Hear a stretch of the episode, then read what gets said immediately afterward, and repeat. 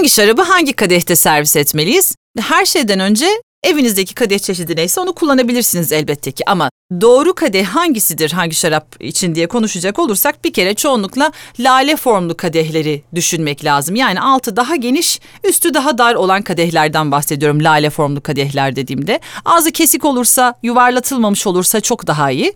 Onun dışında da kırmızı şarapları beyaz ve roze şaraplara göre daha geniş olan kadehlerde içmeyi tercih etmeliyiz. Çünkü şarabın biraz havalanıp oksijenle temas edip e, kendine gelmesi ve uyanmasını sağlar büyük kadehler. E, beyaz varozeleri daha ufak kadehlerde, kırmızılara göre daha ufak kadehlerde.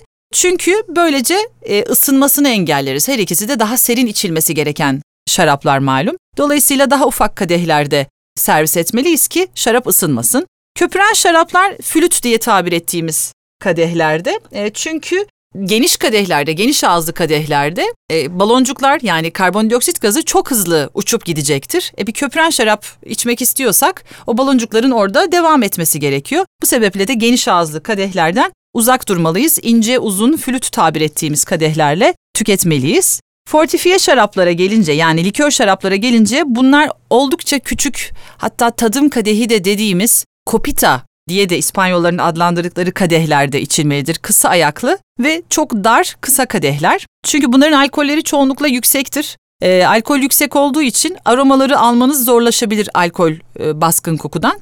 E, daha dar ve küçük kadehlerde içtiğiniz zaman o alkol kokusu baskılanır ve şaraba özgü aromalar çok daha fazla ortaya çıkar. O yüzden e, likör şarapları da bu tip kadehlerde e, sunmayı tercih etmeliyiz.